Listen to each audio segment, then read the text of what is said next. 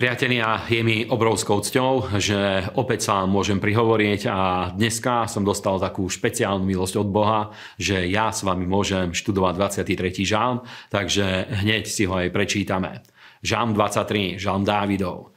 Hospodin je môj pastier a nebudem mať nedostatku. Pasie ma na zelených pažitiach, vodí ma popri tichých vodách, občerstvuje moju dušu, Vodí ma po cestách spravodlivosti pre svoje meno a aj keby som išiel dolinou tvojne smrti, nebudem sa bať zlého, lebo ty si so mnou, tvoj prúd a tvoja palica ma potešujú, pripravuješ predo mnou stôl pred mojimi protivníkmi, olejom mažeš bohate moju hlavu, môj pohár preteká a áno, len dobré a milosť ma budú sledovať po všetky dní môjho života a budem bývať v dome hospodinovom dlhé časy. Amen.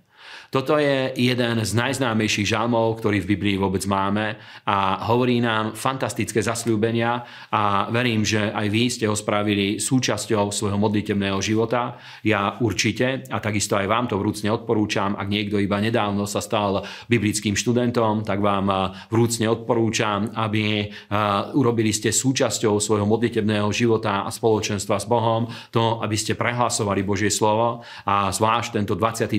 žán, ktorý hovorí hovorí o požehnaní, ale najprv je jedna podmienka a hovorí, že hospodin je môj pastier a to je tá podmienka k tomu, aby požehnania 23.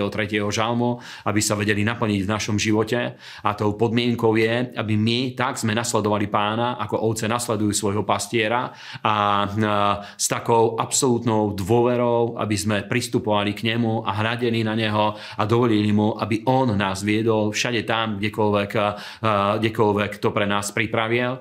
A to, čo tam je napísané ďalej, že nás vodí, popri tichých vodách a pasie nás na zelených pastvinách, toto je súčasť židovského myslenia, ktoré hovorí o tom, že Boh nás privádza k plnému zaopatreniu. A nezanechá nás ani e, e, v údolí tvojni smrti samotných, nezanechá nás ani e, vtedy, keď niekto čelí rôznym výzvám, ale vždycky chystá pred našimi nepriateľmi stôl, aby nás z neho sítil a bohate maže našu našu hlavu olejom a dáva na nás Svetého Ducha, jeho olej a pomazanie a takisto stará sa o to, aby na veky sme bývali v jeho dome.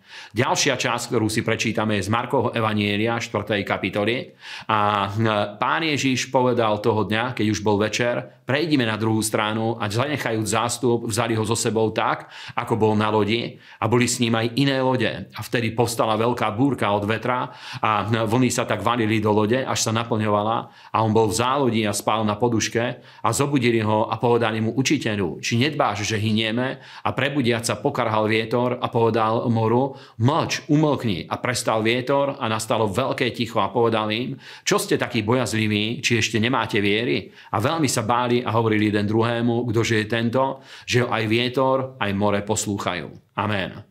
Toto miesto je klasický príbeh. Veľmi veľa kázni ste mohli už počuť v rôznych eh, zboroch na túto tému a hovorí nám o dvoch dôležitých veciach. Za prvé, keď niekto dostane sa do životnej búrky, je jedna možnosť a síce, že bude sa modliť, ale o modlitbe je treba povedať, že modlitba to nie je vyrieknutie strachu, ale je to vyrieknutie viery a sú to slová viery, ktorými priťahujeme Božie kráľovstvo z neba na túto zem a konkrétne v tejto situácii učeníci sa modlili tak, že prebudili pána. A aj naša modlitba nesmie byť náboženská, ale musí byť taká, aby pritiahla Božiu ruku a uvoľnila to, aby Boh začal jednať, aby Božia akcia mohla prebiehať v našom živote a v tých situáciách, v ktorých stojíme.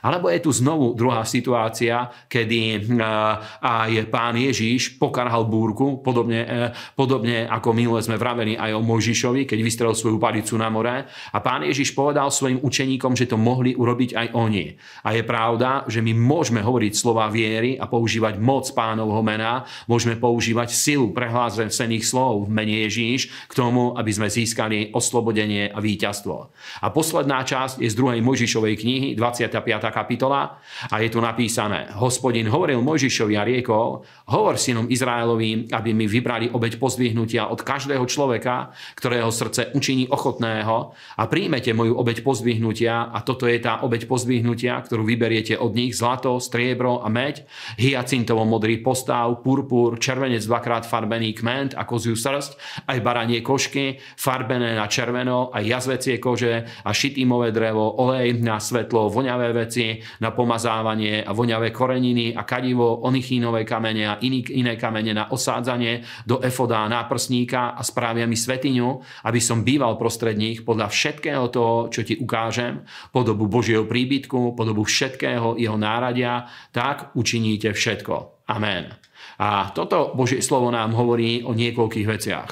Za prvé, keď Boh buduje svoje dielo a chce vybudovať aj naše životy, prvá vec, ktorú robí je, že dáva svojim služobníkom víziu. Dáva víziu o tých cieľoch, ktoré pripravil, o tom, čo už je pripravené pred Bohom a pred Božou tvárou, aby sme mali jasný obraz pred sebou, kam kráčame a kam ideme.